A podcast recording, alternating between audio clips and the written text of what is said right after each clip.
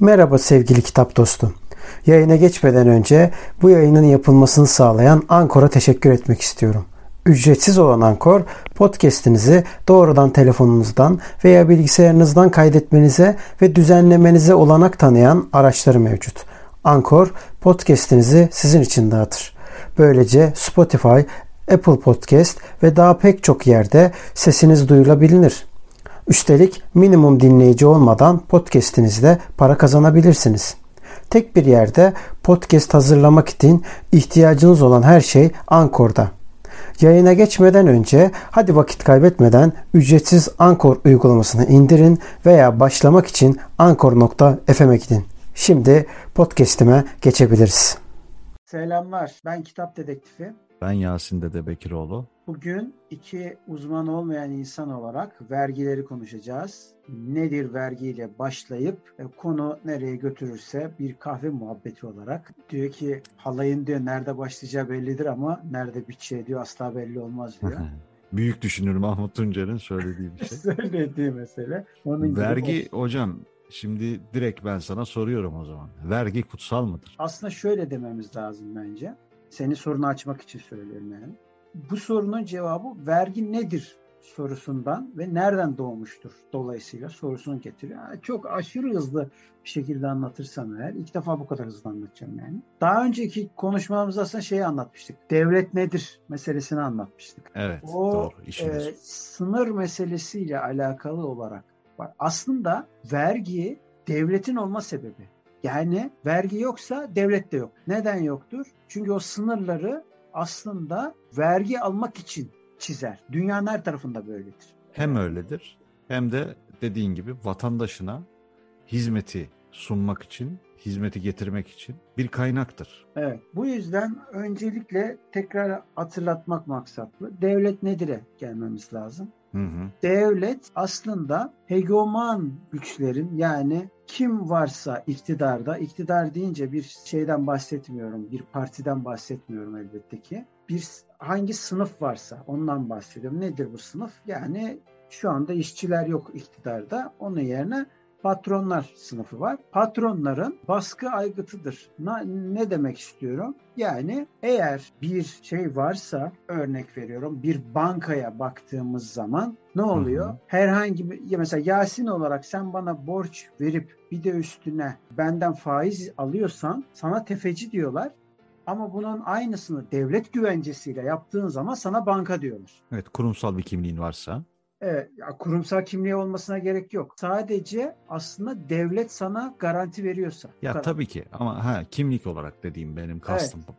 evet. odur yani. Evet, mesela Türkiye'de bu dediğimin tam tersi birçok iktidar döneminde bu sefer hükümetten bahsediyorum iktidar derken. Hükümet döneminde sadece AKP'de değil daha önceki bütün iktidarlarda bu olmuştur. Hatta o kadar ki Cumhuriyet'in ilk kurulduğu zaman bile yani o temiz olarak gösterilen Cumhuriyet ilk kurulduğu zaman sonuçta bir sermaye sınıfının hı hı. oluşturulması lazımdı. Neden lazımdı? Çünkü kapitalist bir düzeni tercih etmişti Mustafa Kemal. O yüzden Tabii. eğer tercih etmeseydi bunu bu mecbur değildi ve bu tercih neticesinde bir iş bankası kuruldu. Böyle bir sermaye grubu oldu vesaire. E, her neyse şimdi bunlar neticesinde de bunun baskı aykırı. Yani şunu demek istiyorum. Eğer yolda bir herkesten uzak olsun bir hırsız gelip de sizi gasp etse ve ortalıktan kaybolsa onu bir daha kimse bulmayabilir. Yani hani hiçbir şekilde hele bir de sicili temizse yani bulmaları çok zor. Ama onun İzi sürülemez. Evet iz sürülemez ama onun yerine aynı sicili temiz insan gidip de bir banka soyduğu zaman neredeyse özel harekatçılardan helikopterlerle, çeviklerle ya da bir ilçede olduysa eğer ilçe derken şehre bağlı bir ilçeden bahsetmiyorum. Şehirden uzak kırsal bir bölgede olsa bile bütün jandarmasıyla, deniz kuvvetleriyle, hepsiyle onu bulmaya çalışır. Bu nedendir? Tabii. Çünkü bir sermayenin aslında gücünü devam ettirmesi için gerekli olan maddi kaynak korumayla görevlidir. Devlet bu arada bu arada ya meşhur işte La Casa de Papel gibi. evet. Onun da çok böyle çevirisini La Casa'da para yok şeklinde evet. çevirdiklerindeki gibi. Ya dünyanın her yerinde böyle. Evet. Biz e, şimdi bir de hani araya bir not ekleyelim. Şimdi her anlattığımız konuda veya her e, açıkladığımız, konuştuğumuz maddede işin perde arkasını, bunun sadece burada böyle olmadığını, her yerde böyle olduğunu açıklamak durumunda kalıyoruz. Bunun sebebi de bu podcastlerde tutup da cımbızlayıp cımbızlayıp içerisinden kesip biçmesinler diye. Yani hepsinin burada bir cevabı var. Son nefesimize kadar bunu anlatacağız tekrardan. evet, e, yıldıramayacakları. E, şimdi böyle olunca da tabii ne oluyor? Bunun için bir paradan bahsediyoruz. E, peki bu para için devlet nereden kazanç sağlıyor? Bir vergiler, iki aslında sadece işçi sınıfından almıyor bu vergileri. Aynı yani üretenden almıyor. Aynı zamanda üretimin başında bulunan sermaye. Çünkü bir özel mülkiyet üzerinde kurulu bir düzen var. Yani dediğim gibi kapitalizm Aynen. için böyle oluyor. Hı hı. Var buradan para alıyor. Peki bu iş nasıl başladı? Aslında tam olarak böyle başladı. Yani birisi arazine girmeye çalıştığı zaman diyor ki malın sahibi ya da mülkün sahibi, gayrimenkulün sahibi vesaire vesaire örnekleri arttırabiliriz. Diyelim işte en basit örnek Adem'le Havva'nın meşhur elma ağacı gibi e, bir elma aslında ilk günahın başladığı tırnak içerisinde bir mevzu gibi e, elma almak istediğin zaman yoldan geçerken canın çektiği zaman diyor ki hop kardeşim ne yapıyorsun sen diyor. O da diyor ki nasıl yani diyor canım elma çekti diyor Allah'ın elmasını alacağım diyor. Hayır diyor alamazsın diyor. Bana diyor para verdin mi diyor. Ve bunu ilk başta bir iki elma ağacı varken söylüyor. Sonra ne yapıyor bu adam? Diyor ki ben arazimi daha çok büyüteyim ki daha çok elma olsun, daha çok para kazanayım.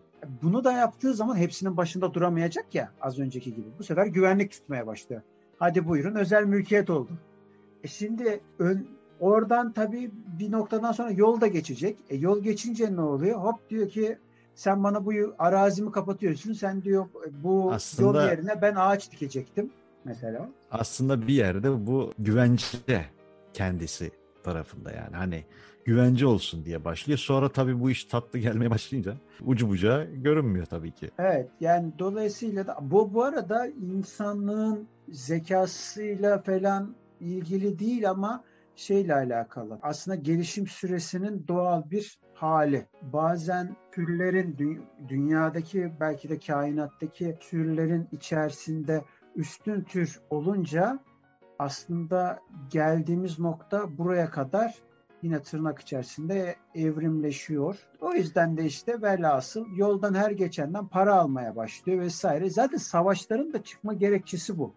Yani emperyalizmin bile olma sebebi yani başka toprakları işgal etme. Emperyalizm öncesi de yani kapitalizm olmadan önceden bahsediyorum. Emperyalizm ya ilk insanların da muhtemelen yani hani avcı toplayıcılarda da şeyde de sonraki gelen nesilde de e, nesil doğru mu adlandırıyorum şu anda gecenin bir vakti kayıt yaptığımız için e, ya onlarda da muhtemelen bir hiyerarşi bir şey e, bu şekilde bir düzen vardı mutlaka. Ama bütün canlılarda var aslında. Yani. E tabi tabi aslında işin aslı o. Yani işte ne bileyim e, aslanların dünyasında başka bir şey var. İşte av, avlanıyorlar vesaireler. Paylaşımını nasıl yapıyorlar.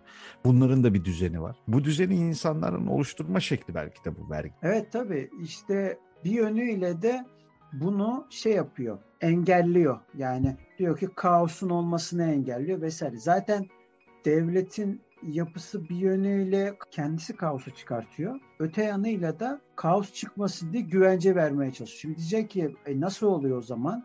Aslında kapitalist düzende böyle oluyor. Yani bu kadar çok sınıfsal katmanın olması öte yandan da bu sınıfsal katmanı düzenlediğini ve garantörlüğünü yaptığını iddia eden bir düzenden bahsediyoruz yani. Ya tabii ki o şeyin öncesi yani ilk e, işte toplu halde insanların yaşadığı dönemlerde yine aynı yere geliyorum ama biraz da gönüllülük esasıyla yürütülen bir şeymiş. Yani hani ilk zamanlarda ama sonradan tabii ki olay dediğin gibi bambaşka bir şey. Yani bu şeyi bağlamı değişiyor sonra.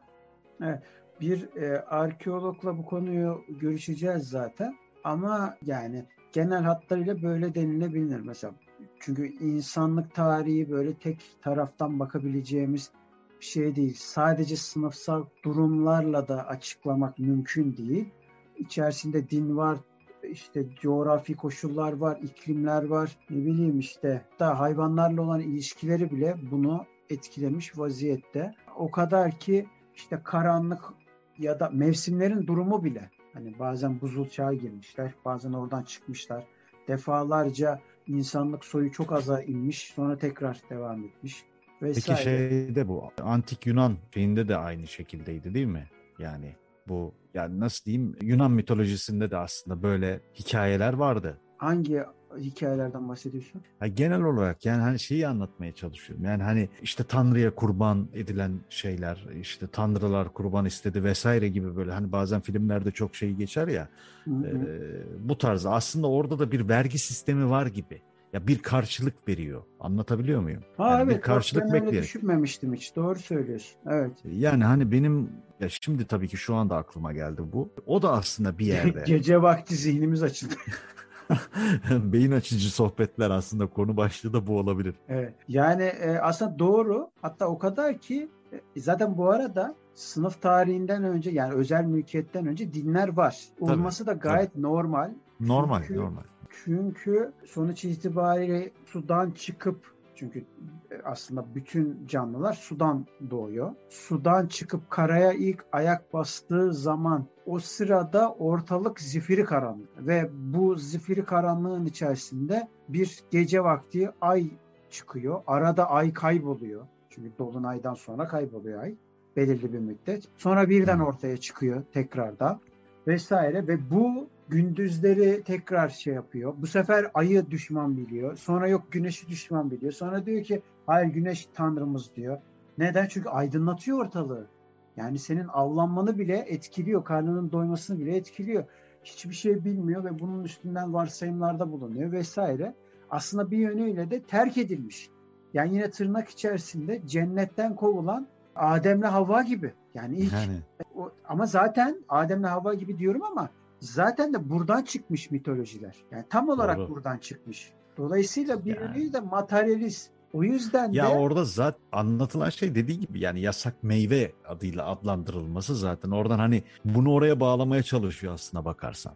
O yüzden de işte mesela bu o kadar materyalist ki kendi özel mülkiyete geçtiği zaman dinleri de ona göre şekillendirmeye başlıyor. Dolayısıyla da vergileri de ona göre şekillendiriyor. Yani. Doğru. O yüzden doğru. ama senin söylediğin çok doğru. Yani dinlerle bak hiç öyle düşünmemiş bir şu açıdan. Ama çok doğru yani. Firavunları düşün yani mesela hani halktan onlar da bir şekilde işte kendilerini tanrı olarak adlandırdıklarından hani biz bize vereceksin hani bunun karşılığı olmaz. Öyle öyle öyle. Zaten tek tanrılı dinler başladığı zaman o Zeus'tan sonraki dönemden bahsediyorum. Zeus onu bir toparlıyor. Geçiş dönemi Zeus aslında. Başlangıçta çok tanrılı. Sonra Zeus onu bir toparlıyor. Antik Yunan'ın çok etkisi var bunun. Başka konular bunlar. Sonra Tabii. teke düşüyor. Teke düştüğü zaman ya da çok tanrılı zamanlarda sürekli bir hediye sunma hali var. Çünkü aslında hayatta bize hediyeyi sunmuşlar. Kim sunmuş? Tanrılar sunmuş. Bize hediye etmişler hayatı, yaşamı. Hem de zorunlu olmadıkları halde diyorlar. Ama ondan sonra biz onlara mahcubiyetimizi gidermek zorunda kalmışız. Diyorlar ama sonra da şöyle bir tutarsızlık yapıyorlar. Diyorlar ki kendiyle tanrıları ilk başta bir görürken yani hep böyle anlatılanlar kendinden parçalar taşıyor. Mesela keçiyi görüyor. Gördüğü bir keçi var. Somut olarak gördüğü bir şey. Diyor ki evet. bir e, çoban tanrı var diyor.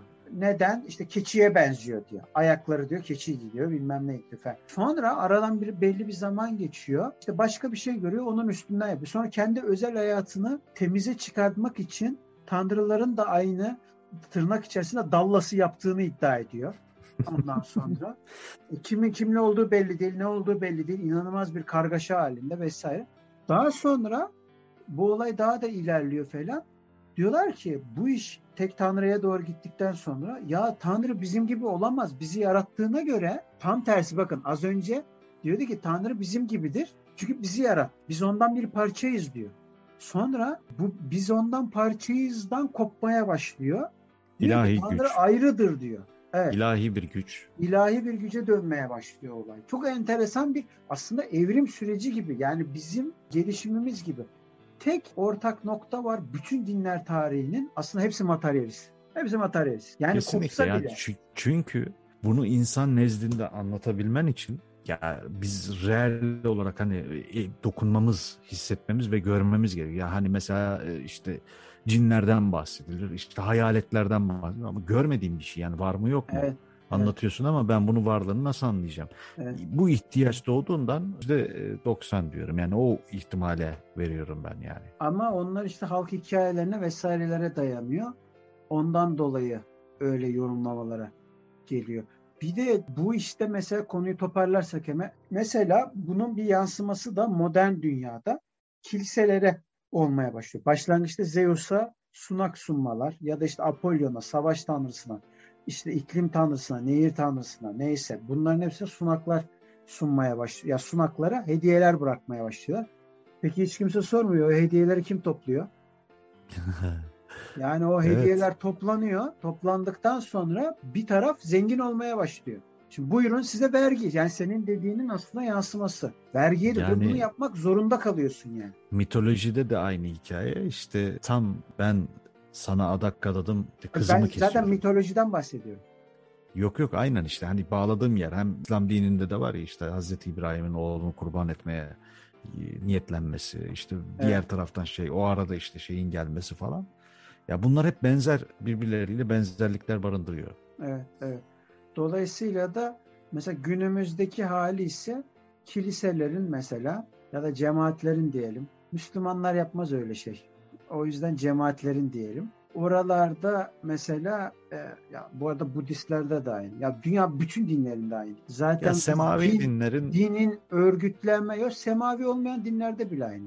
Örgütlenen kendi içinde çeşitli din inançları varsa eğer kendi içinde örgütleniyorsa ama tam anlamıyla bir örgütlenme. inançtan bahsetmiyorum. Yani cemaat, tarikat gibi. Cemaat, tarikat deyince direkt Müslümanlar geliyor aklına ama dediğim gibi Müslümanlar yapmaz öyle şey. Abi öyle yani değil ya, Hristiyanların da keza işte e, Yahudilerde de var abi. Hepsinde Budizm, var. Yahudilerde en basitinden aç Netflix'i. Yani çok şey olduğu için, ön planda olduğu için Netflix diyorum. Hristiyan papazların işte oluş oluşturduğu gruplarda yaşanan şeyler, işte yenen paralar, ne bileyim bunların belgeselleri var. Ortaya çıkmış. İşte yani kiliseye yardım vergilendiriyoruz, şöyle yapıyoruz, böyle yapıyoruz. E, evet. Ne taklalar attırılmış. Yani bunlar dediğin gibi insanın fıtratıyla alakalı galiba. Yani mesela şeye baktığımız zaman bu meşhur Vatikan bölgesine mesela baktığın zaman Vatikan'ın aslında ne naneler yedi. Hani sürekli var ya yok 5 aile yönetiyor, bilmem kaç aile yönetiyor. ya bizim memlekette gerçekten asıl konu hariç her şey konuşulur. Biz mi bir şey yaptık Ve acaba? Gerçekten hani asıl konu hariç her şey konuşuluyor abi. Sürekli bir çarpıtma hali. Ben söyleyeyim Tabii. size çok fazla zeki olmaya da gerek yok bunun için. Hani yok Fethullah şöyleydi böyleydi falan filan diyorlar ya ki Haklılar zaten onda bir şey yok. Dediğimiz gibi yani tarikatlarca ama bizim Müslümanlar öyle yapmaz. O yüzden bunu Ben 20 sene önce de FETÖ böyle ya, diyordum canım. Evet ya yok Müslümanlar ama öyle yapmaz. Lütfen öyle Neyse şimdi şeye baktığımız zaman bu mevzuya baktığımız zaman mesela Vatikan'ın serveti yani aklı hayale sığmayacak. Yani bu beş aileydi bilmem ne taklasını attırır. Dudağını uçuklar. Yani ya benim dudağım uçuklamaz. Ben bankada çalıştığım için zamanında ne paralar Yok, gördüm. ben, yüzden... ben bizi kastetmiyorum yani. Hani burada dinleyen belki bilgi sahibi olan arkadaşlar için, yani hiç, dostlar e, için söylüyorum. Tarafımı, tarafımı şey yapmayayım. Her zaman için BİM'den alışveriş yapıyorum ama çok büyük paralar gördüm. Hiçbirisi benim değildi ama çok büyük paralar gördüm yani. yani burada geçtiğimiz ay geçtiğimiz ay diyorum yani böyle zaman kavramını şu an yitirdim. Konuştuğumuz işte sponsorsuz sponsorlu yayınımız. Yani orada anlattığımız gibi ya şimdi ihtiyacını karşılamak başka bir şey. Vergi kutsaldır şeyi biraz bende hani bu şeyle alakalı. Yani hani eskiden verginin ne kadar kıymetli olduğunu yani bu işte ne bileyim hastanelerin, yolların işte e, kamu kurumlarının desteklenmesi dönmesi için verilmesi gerekliliğini anlatmak için işte vergi vermek kutsaldır işte şeklinde sağda solda bir sürü yazılar vardı. Evet. Ya tabii ki kıymetli bir şey. Şunun için hakkaniyetli bir şekilde yapılıyorsa, değerlendiriliyorsa e, ama işte ne yazık ki fahiş vergiler, yüksek vergiler bunlar toplanıp toplanıp senin benim e, halkın ihtiyacı yerine kendi şatafat ve lüks hayatları için harcandığını gördüğün zaman gerçekten bir çöküş yaşıyorsun yani duygusal olarak da psikolojik olarak da e, maddi olarak zaten çöküyorsun. Ben Sovyetler Birliği'nden daha önce örnek vermiştim hatırlarsın. Yani çok eleştirecek dağlar kadar şeyleri var ama Tabii ki yine muhakkak. buna rağmen bir devrimci Marksist olarak söylüyorum bunu. Ama buna rağmen iyi yönlerini de söylemek lazım tabii ki. İyi yönleri bu arada dağlar kadarı uzaya kadar götürür yani hani o kadar Fezaya fazla çıkarız. iyi yanı vardır yani. Ayrı konu. Neyse şunu demek istiyorum. Orada mesela sadece yüzde iki toplam vergi alınırdı. Toplam yani. Toplamdan kastım şu. Kira bile o yüzde ikinin içerisinde. Yani yüzde iki artı yüzde iki değil. Toplam yüzde iki. Yani başka cebinden hiçbir şey çıkmıyor. Ve şu anda dünyanın en büyük ordularından bir tanesini o dönem zaten en büyük ordusuydu da daha sonra Putin'in üzerine konduğu o yıkılmış parçalardan bile yani yıkılmış hali bile şu anda dünyanın en büyük ikinci ordusundan yok üçüncü ordusu oldu. Üçüncü ordusundan bahsediyoruz. Yani yıkılmış hali bile. Onun üstüne çıktı Ya yani. tabii. Anlatabiliyor muyum? Ya. ya. şimdi dolayısıyla vergilendirme meselesi şimdi bunu niye söyleyeceğim? Şimdi diyecek ki ne alakası var kardeşim orduyla onun. Az önceki tanımlama o yüzden önemliydi. Yani devleti, devlet kavramını oluşturan vergidir. Zaten sınırları da Kesinlikle. o vergi vergileri korumak için yahut da arttırmak için savaşlar çıkar. Konu odur zaten. Tabii tabii muhakkak. Ondan sonra dolayısıyla da buradaki yaşanan süreç tamamen bunun üstünde kuruludur. Yani Velhasıl Bu işin büyük kısmı. Yani işin e, çerçevedeki en büyük kısmı bu. Yani evet, hani evet, aynen öyle, aynen öyle. halk tarafında da şey bilinmiyor. Yani işte diyorsun ki mesela bir şey söyler kardeşim benim vergilerimle oluyor bu diyorsun. Zannediyor ki vatandaş yani bunu bilmeyen cahil demek istemiyorum ama bilgisiz arkadaş. Bunu bilmeyen arkadaş şey zannediyor vergi vermeyi yani işte gidiyorsun MTV yatırıyorsun gidiyorsun emlak vergisi çöp vergisi işte şu bu. Ya senin aldığın en ufak bir nasıl söyleyeyim yani bir silgide bir kalemde kalemde vergi var mı bilmiyorum var değil mi? Var, her şeyde var. Her şeyde. Nasıl Her ama? Ondan sonra şey yani hani ufacık aldığın bir e, çikolataya bir minicik işte Evet. yani onda bile sen devlete vergi veriyorsun. Verginin vergisi alınan mesela ender ülkelerden. Evet verginin vergisi alınıyor doğru. Evet. Ya ki e, şu anda mesela e, bugün hatta şey paylaşmıştı. Güneş Duru paylaşmıştım Red grubunda. E, Orada gördüm yani biranın işte rakının şarabın belki de ilk üretildiği topraklardayız. Hani dünya üzerindeki buralarda geliştirildi. Ama en çok verginin de alındığı bölgelerden, ülkelerden biri. Ben sana, ben sana bir şey söyleyeyim mi? Şimdi batıcı laikler yüksek ihtimalle gelecekler iktidara. Bunu daha önceden de söylemiştim zaten. Bu geldikleri zaman bunlar batıcı laik olduğu için her şeye zam yapar ama alkolde öyle bir indirim gelir ki herkese ayyaş yaparlar. ben sana söyleyeyim yani. Bu anekdotu da kenara e, yazıyorum hocam. Aa, Dediydi dersin. Evet uzman olmayan, iki uzman olmayan arkadaş not alıyoruz buraya. Evet gerçekten böyle şey var yani. Bayılırlar içmeye. Mesela Mustafa Kemal'e e, verdikleri özel hayatıyla ilgili bütün örnekler hep ya içkilidir ya da sigaralıdır. Ya ne gerek var abi? Ya bunu niye belirtme gereği duyuyorsun yani? Ne gerek? yani bir e, bir lideri, lider olarak söylüyorum veya bir insanı ya Teoman'ın bununla ilgili çok güzel bir lafı var yani.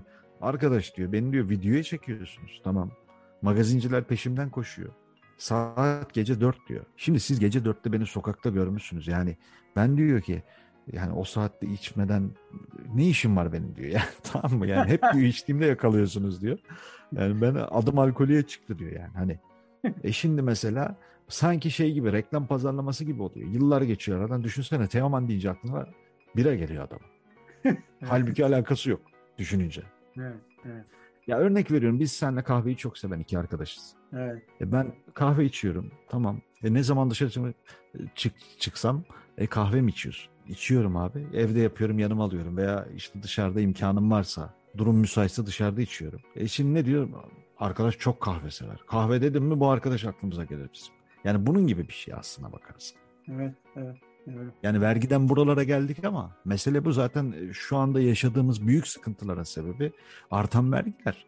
Yani fahiş e, miktarda vergiler arttı. E, giderlerimiz arttı. E, doğalgazımız, suyumuz, elektriğimiz yani bunların dönmesi şu anda gerçekten çok zor. Ben mesela açık söyleyeyim doğalgazı hapis cezasına çevirmeyi düşünüyorum.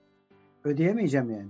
Yani, yani ya sponsordan karşılayacağım. Diyeceğim ki e, İGDAŞ teşekkür ederim. Katkılarından dolayı İGDAŞ'a teşekkür ederim diyeceğim. Ya Senin da, bölgeye geliyor mu İGDAŞ? Hayır canım ya. mesela diye söylüyorum. Yani böyle bir şey olabilir. E, şeye kadar Burdur Belediyesi'ne kadar yazacağım. Belki birisi sponsor olur da şu benim 800 öder yani bilmiyorum artık. Hocam odun yani odun şeyine mi girsek ne yapsak yani bilemedim. Bilmiyorum sakınca odun sponsoru da olabilir. Çünkü ona da para Yani Ana- Anadolu'da çiftçiye her yıl işte belli miktarda odun hakkı verilir. Onun gibi. Şimdi Cumhurbaşkanı'nın açıklaması vardı. Doğalgaz yardımı da gelecek diye. E şimdi bana gelecek mi? Bana gelecek mi? Tabii ki bence gelmeyecek. E tabii ki gelmeyecek. tabii ki ben 200 lira istiyorum 200 lira bile vermiyor. Hani bu hatırlıyor musun bir ara 300 lira mı 500 lira mı ne veriyordu? İşsizlik bir sefere mahsus işsiz olanlar. Aa, evet. Evet evet evet. Vermedi. Evet, evet. Vermedi. Vay arkadaş. Vermedi ama Peki. kendileri kendileri 5 tane şeyle 5 e, maaş bir de arttırma derdinde. 6 yapalım mı abi? Ya şimdi bir emekli milletvekilinin 17 bin lira maaş alması doğru bir şey mi? İşçi burada yani şu an oturduğum sandalye bir işçinin elinden çıktı. Ben de işçiyim, sen de işçisin. Yani bir emek, e, geçen konuştuğumuz konu işte kol işçisi, beden işçisi, evet. beyaz yakalının da bir işçi olduğu. Sendikalarda toplu sözleşmelerde şöyle yazar ve de iç tüzükte de yazar bu. Baş temsilci ve aynı zamanda yani fabrikanın baş temsilcisi ve de aynı zamanda sendikanın genel başkanı ve yönetim hı hı. üyeleri eğer sendika sınıf sendikasıysa yani sarı sendikaysa zaten olmaz da e, neyse şöyle yazar der ki kalifiye bir işçinin en fazla iki katını alabilir der şeylerde toplu. Ya bu ne demek oluyor? İşte kalifiye bir işçi bugün ne kadar alıyor? 5000 mi alıyor? Mis, misal evet, diye söylüyorum. Diyelim, misal tabii diyelim öyle ha. diyelim. E, 10 bin alır. Hı hı. Ondan hı hı. sonra o da maksimum yani 10 bin alır. Ya da işte der ki aynı tutarda alır der. Mesela tam anlamıyla bir sınıf sendikası ise eğer aynı tutarda. Ama bak bunu da neden şimdi iki katı diyeceksin? O bir de fazla değil mi diyeceksin? Haklısın. Böyle baktığı zaman fazla. Ama aslında bütün masrafları kendi cebinden harcayacakmış gibi hesap ederek yazarlar. Ama tabii sendikacılar ne yapar? Hemen abi her şeyi sendikaya yazar. Mesela gider bir kahveye ondan sonra e, bu sefer 10 bin lira bitmiyor. Hani askerde komutanlar yapar ya bu hareketi biliyorsun. Sürekli o hal belgesiyle gazete ya gazete. La bir bari gazeteye para ver ya. Gazeteye bile para vermemek için ya hocam o benim hal simgesi vardır basar komutana ücretsiz gidiyor. Ya böyle bir şey olabilir mi ya? Ya şey işte ya çıktı haberlere e, gündem oldu Twitter'da bayağı bir coştu tabii o şeyde. Ee, yok işte 7 kasa olsun 5 kasaya binmeyeyim ben falan filan. Ya bir sendika başkanı saçma sapan.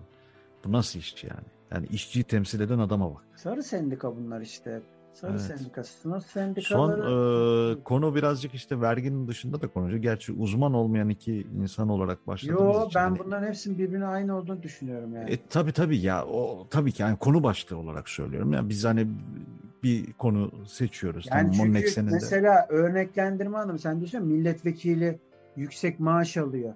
İşte çözümü de söyleyecek. Kanal her zaman söylüyorum ya biz sadece eleştirmiyoruz çözümü de söylüyorum. Böyle de yapılabilir. Çünkü yapılmışı var hala hazırda. Tabii tabii tabii. Bunu anlayabiliyoruz abi. Mecliste abi herkes takmış kafaya mecliste ucuz yemek olması nasıl olurmuş? Ya abi zaten öyle olacak. Ya bunda bir şey yok.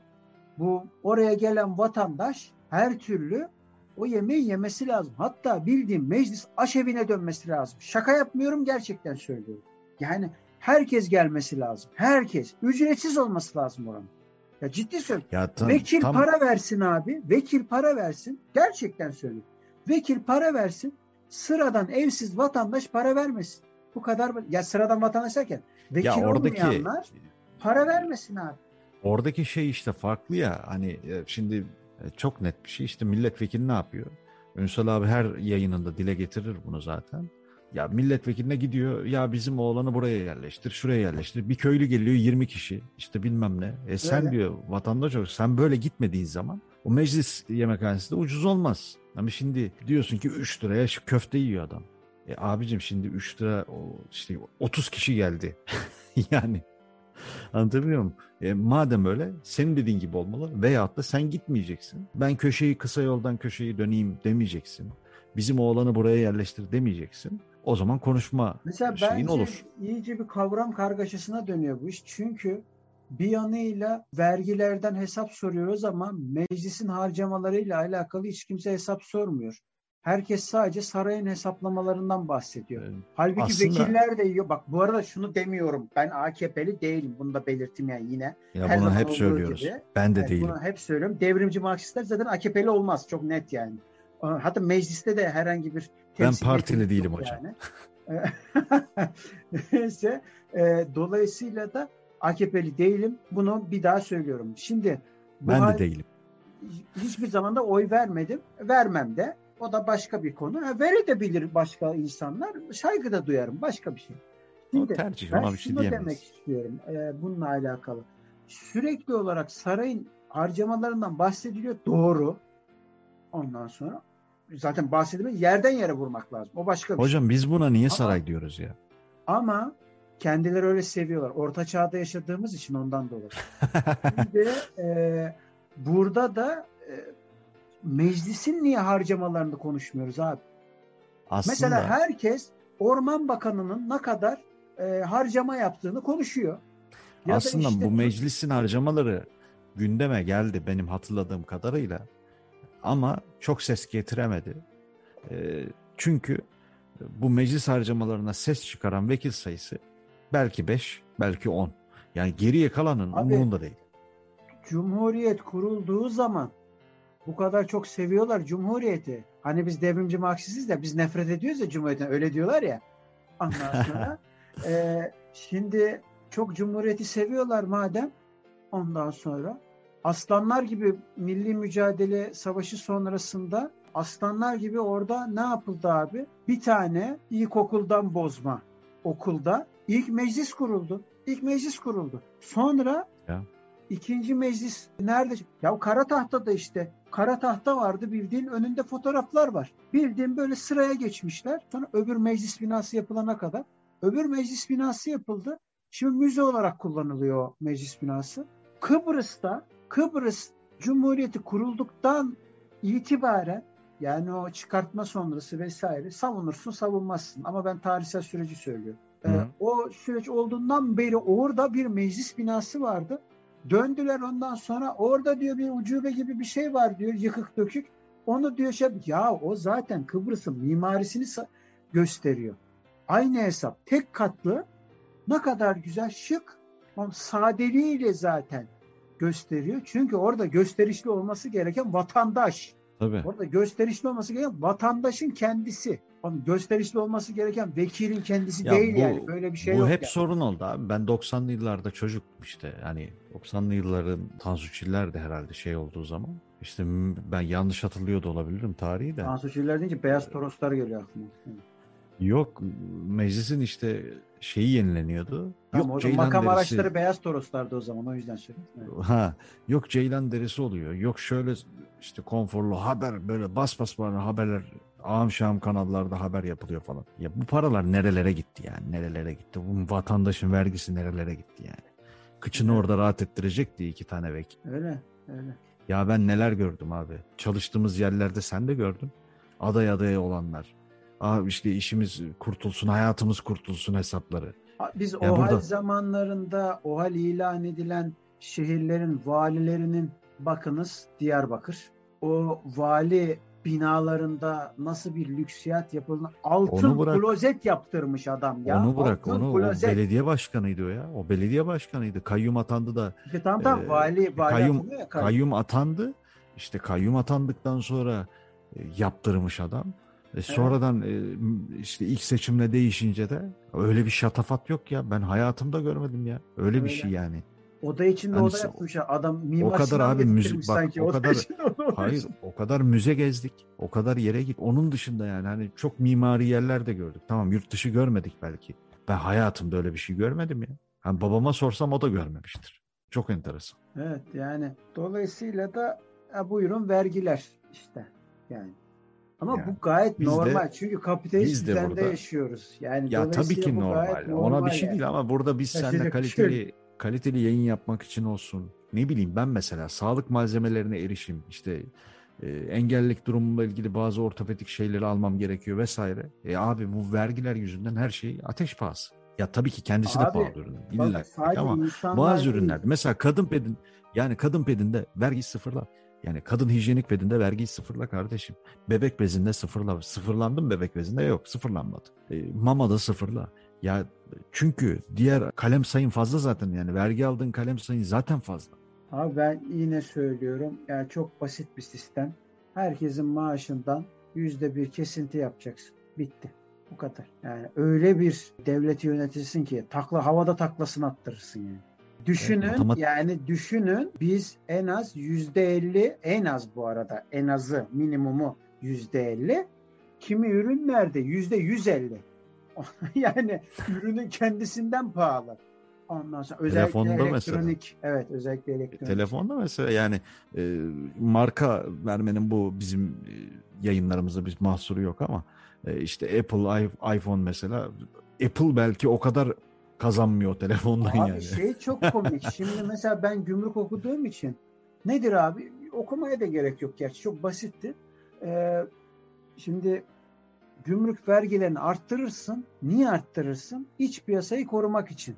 Dersin ki abi yurt dışından ürün gelmesin. Ondan sonra ona göre. La iyi de bunu yapıyorlar. Sonra bunun savunmasını yapıyorlar. Ya içeride bir tane yerli malı yok. Bir tane yok bir tane. Mesele zaten. Bir tane bir tane. Hani hakikaten bir tane yok. Yani demagoji yapmıyorum. La bir tane ya.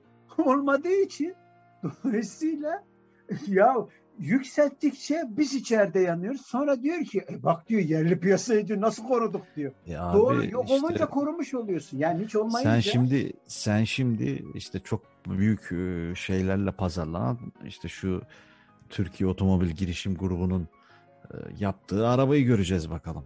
Yani nasıl bir vergi uygulanacak?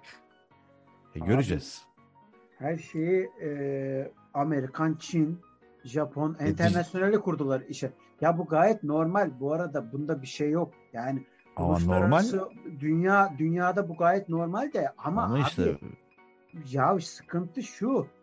Biz bu memlekette bir tane yerli bir şey göremiyoruz. Sıkıntı olan o. Yani bir milliyetçilikle de alakası yok. Bunun. Ya kendi kendi abicim ya kendi yetiştirdiğimiz tütün öldü be.